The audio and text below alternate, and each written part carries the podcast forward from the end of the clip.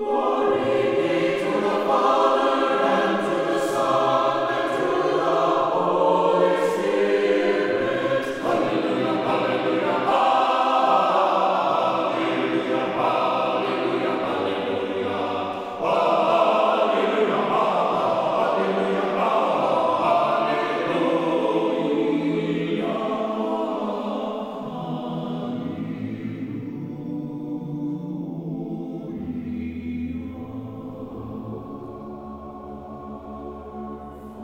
Glory to Jesus Christ. Annunciation Byzantine Catholic Parish presents Light of the East, a program revealing how the Eastern Catholic churches have nourished the Roman Catholic churches and today's world in profound ways through their histories, traditions, mysteries, and spirituality. Hello, I am Father Thomas J. Loya, pastor of Annunciation of the Mother of God Byzantine Catholic Church in Homer Glen, Illinois, and this is a story of the Eastern churches, an inspiring story of faith, courage, intrigue, mystery, spirituality, dissension, and reconciliation. But most of all, this is an expression of a great experience of faith through our unique divine liturgy.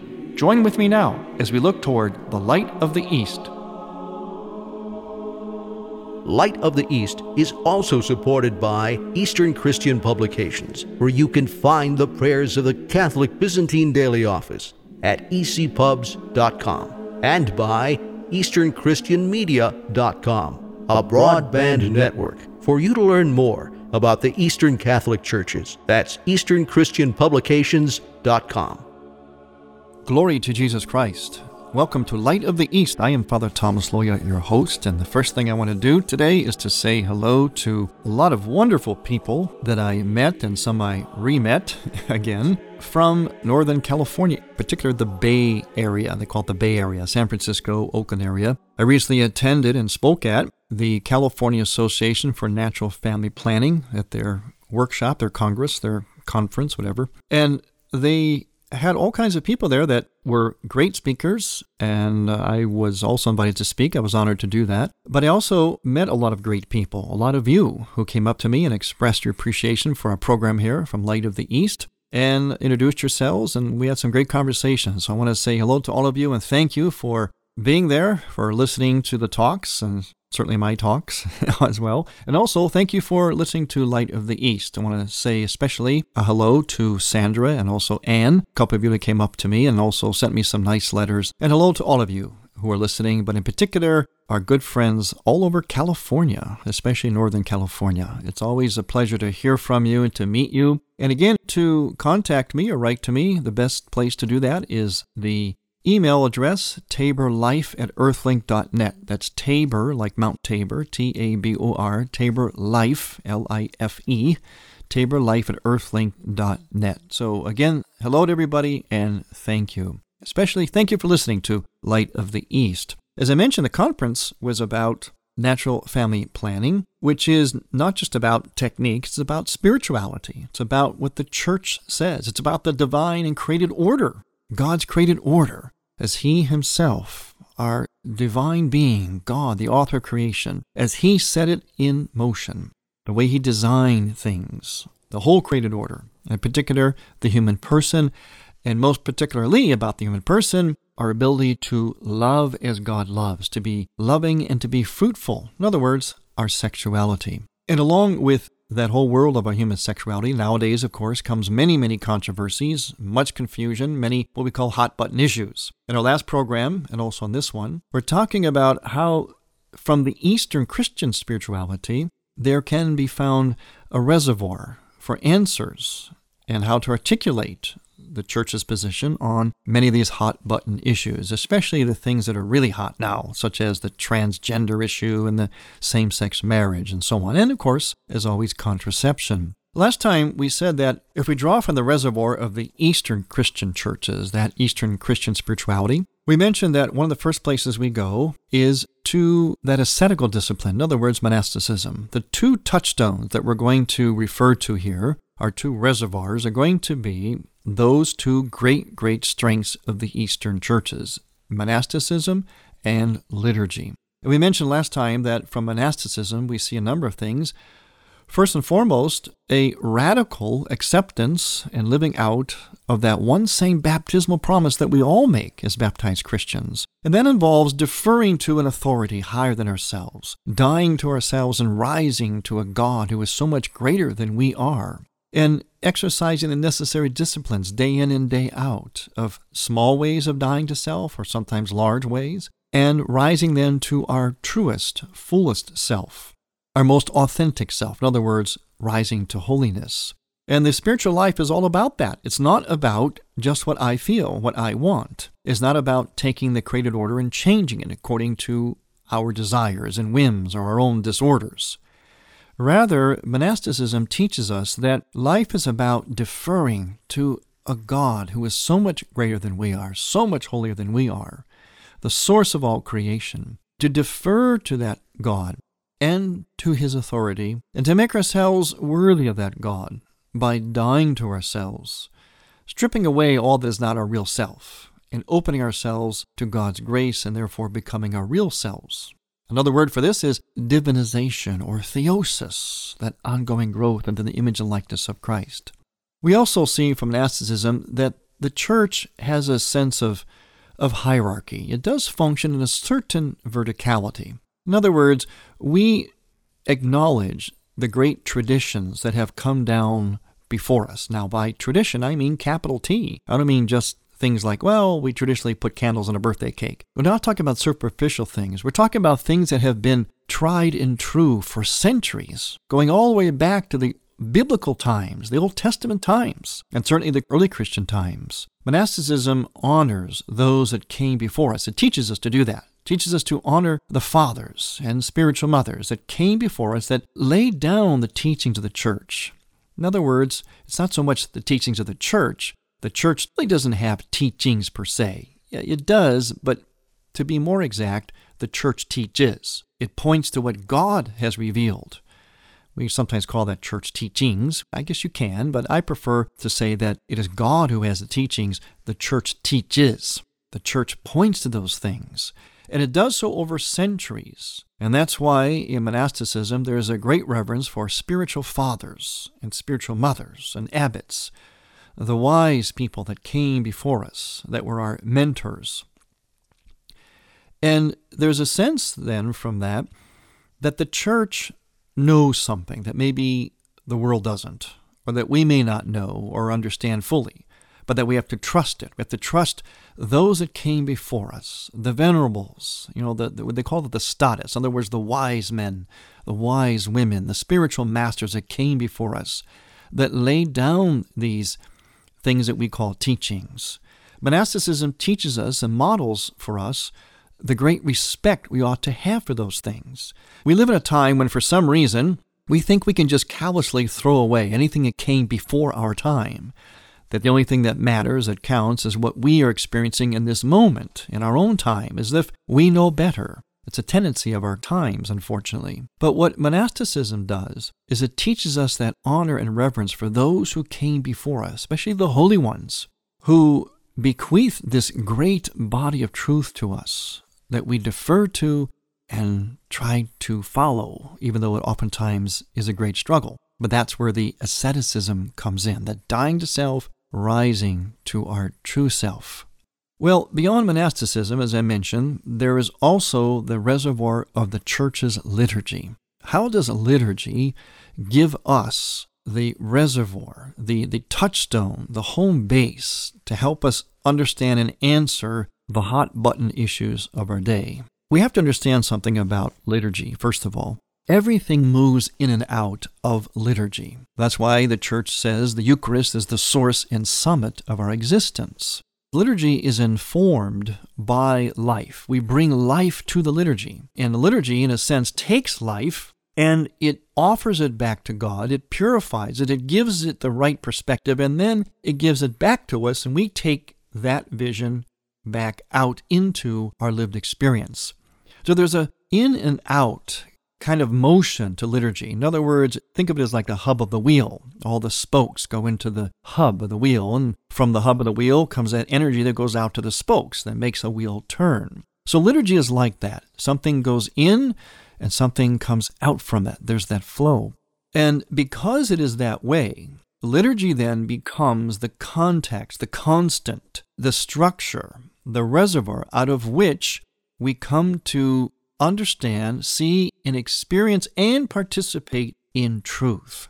In other words, the way that the church prays, especially in her highest office, which is the liturgy, the Eucharist, the way that the church prays, and everything that goes along with that art, architecture, gesture, words, and so on all those things put together give us then the constant. That's where we go to stay on track. Now, in the liturgies of the Eastern churches, in particular the Byzantine churches, of which I am a member, the liturgy has remained very constant. Not static, but constant. There's a difference. Liturgy does evolve, but there's also a certain constant to it. And that dimension, the constant, is why it provides such a great context for our understanding and be able to combat and even articulate a lot of these hot button issues in the area of human sexuality. The liturgy, especially the Eastern churches, has the constant in terms of its fundamental orientation. Its fundamental orientation is first and foremost that transcendence of God. Once again, here comes that principle of deferring, like we saw in monasticism, that there is something greater than ourselves something that goes beyond what we think and feel, no matter how much we think and feel it, no matter how deep or developed our ideologies are, philosophies, how deep and strong our feelings are, whether good or bad, there is something greater than us. And our orientation has to be toward that something. And that something is God, the transcendent God. Many people ask me if in the Eastern churches, if we underwent the same kinds of changes as in the Latin Rite Church, in particular in the liturgy. And I respond by saying the Second Vatican Council had a profound effect on the Eastern churches, but in a different way. Our liturgy has remained constant. Again, difference between constant and static. It is not static, it is constant. And those things that are constant, such as the fundamental orientation, and along with that comes the way a church looks, the way it's decorated, the way it's designed, how we behave, and what we do in the church, all those things are the constant because they communicate some basic realities, basic principles. And you see, the reason why there's a lot of confusion today in our world, even among people in the church about these hot button issues, transgenderism, same sex marriage, and so on, the reason why there's a lot of confusion is because some of the constant has undergone some variables, some attacks, some changes, some confusions. But in Eastern churches, one of the things that has been our constant, in addition to monasticism, has been this liturgy. We're going to talk more about the liturgy as a constant in regard to the hot button issues when we return. I'm Father Thomas Loya on Light of the East.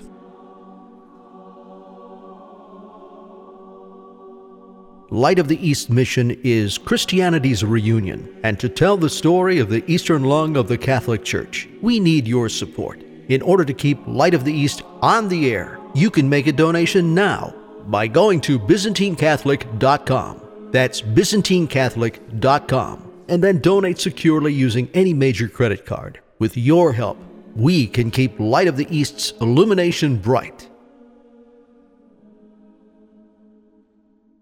You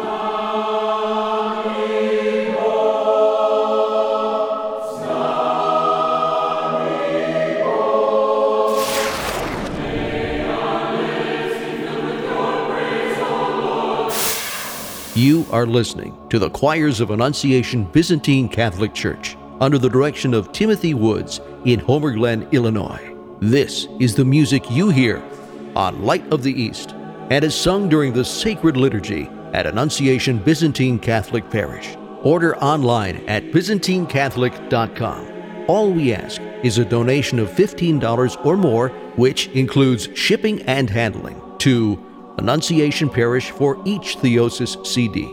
Send a check made out to Annunciation Parish at 14610 Willcook Road, Homer Glen, Illinois 60491. And may God grant you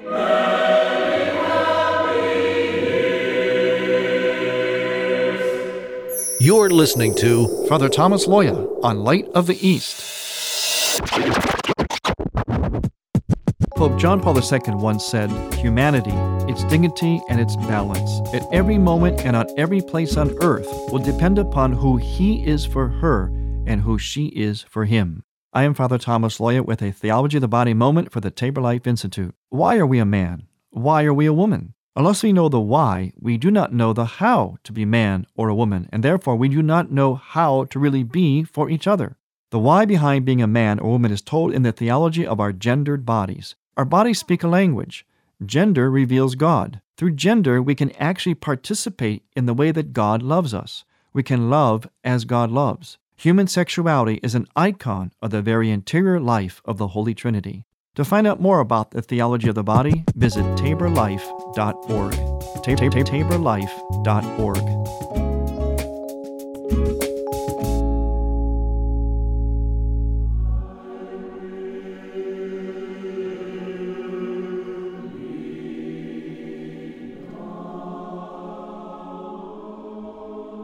Welcome back to Light of the East. I'm Father Thomas Loya, your host, and we're talking about how the two dimensions of the Eastern churches and their spirituality, meaning monasticism and liturgy, can provide a very relevant, very relevant reservoir in which to confront, engage, articulate, understand, combat, fight against some of the hot button issues of our day, in particular the same sex marriage and the transgenderism, because those are very hot issues today, lots of confusion. And I bring this up because I want to communicate the fact that the Eastern churches are not just a history lesson or a museum piece. They are as relevant today as they have always been, and they have something to offer us in regard to these very contemporary issues. We're talking about the sense of transcendence in liturgy and its sense of constant. And also, in the liturgy, there is communicated in over and over again, especially in the Byzantine liturgy, God who is Trinity. Now, that's a very, very important starting point. It's not enough to say that God is just one God. We can say many things about God, all of which are true. He's omnipotent, He's loving, and so on. But something very, very significant is going to be found in the idea that God is Trinity. The God that we believe in is Trinity Father, Son, and Holy Spirit. And this comes through in the Byzantine liturgy over and over again. We're profoundly Trinitarian. We even end our prayers invoking the Trinity. Why is this significant? Because God as Trinity is a God who is relational within himself. He's a union and communion of persons. And that God who is relational within himself created us, and he created us in his image, meaning he created us to be like himself, relational, seeking love and intimacy.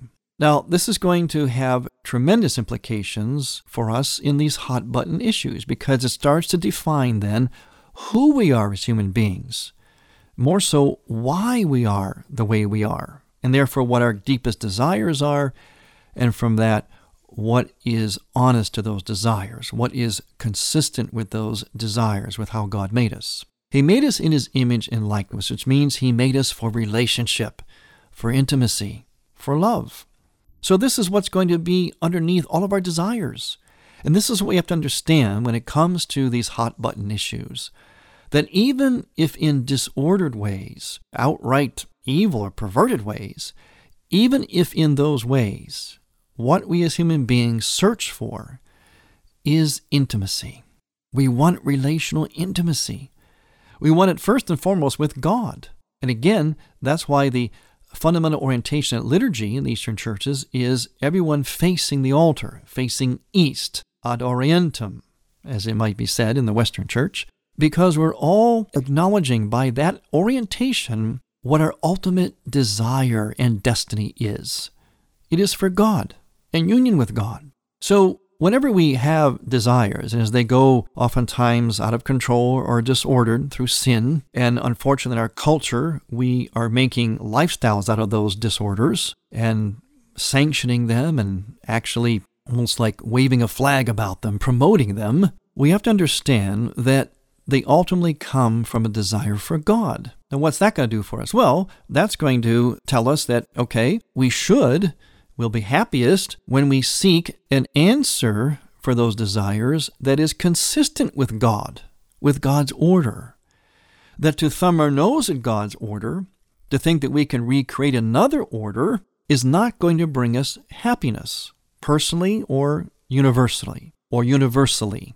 This is the first thing that we can conclude by acknowledging God who is Trinity and that we are made like that God. So we understand then what it is we're searching for ultimately. We may not recognize that, but if we look into the liturgy and allow the liturgy to teach us, to inform us, we'll start to see these things. And this is why liturgy is so important. One of those touchstones of the Eastern spirituality.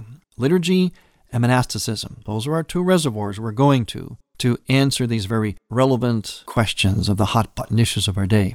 Also, because liturgy has the affirmation of God as Trinity, and we are made like that, liturgy also communicates the next aspect of God. God is incarnational. Now, the incarnation was about God moving out from the Trinity, in particular in the, in the person of the second person of the Trinity, who of course we know as Jesus Christ.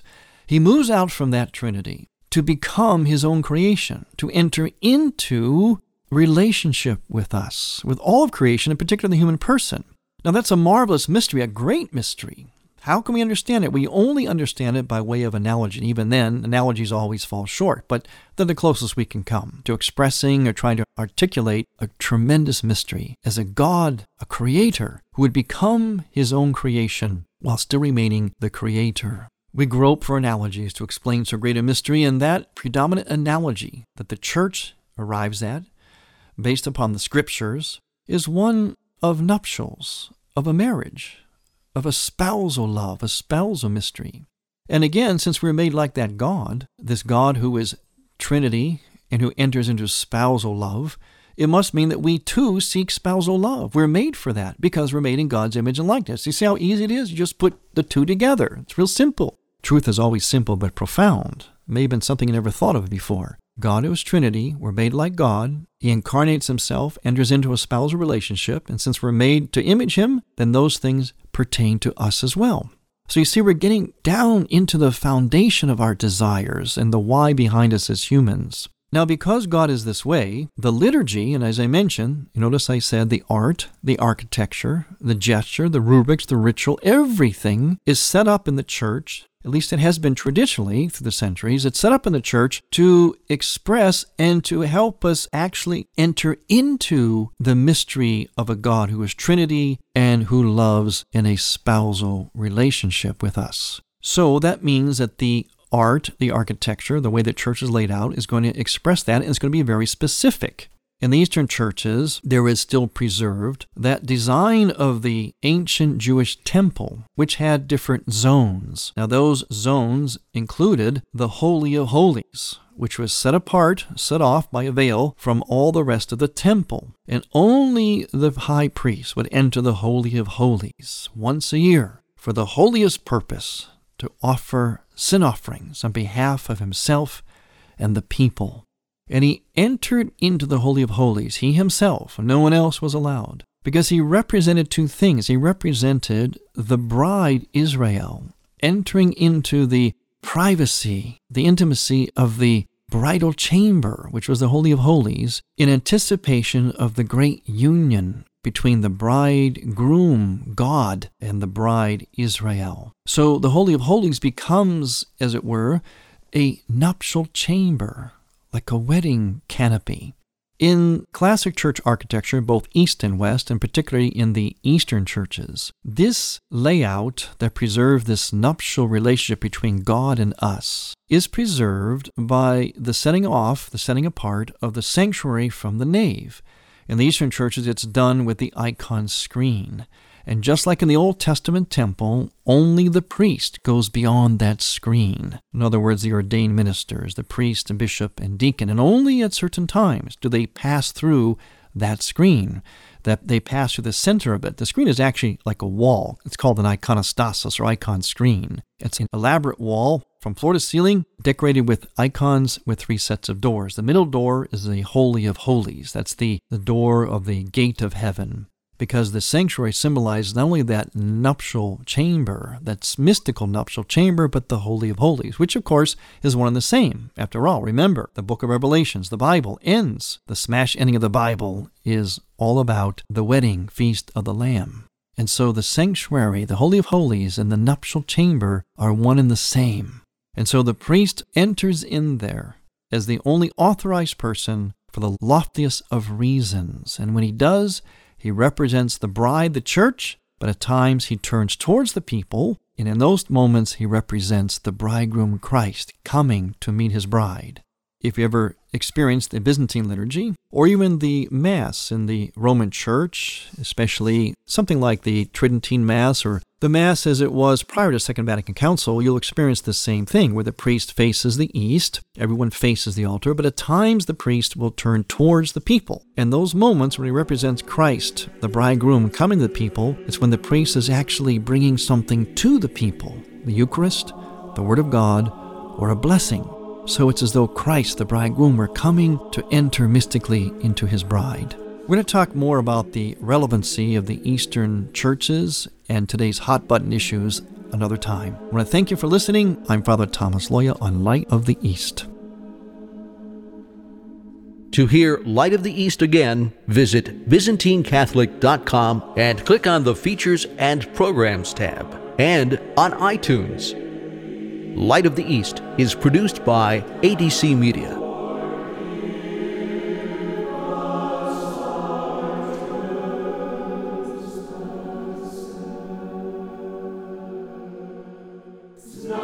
Thank you for listening.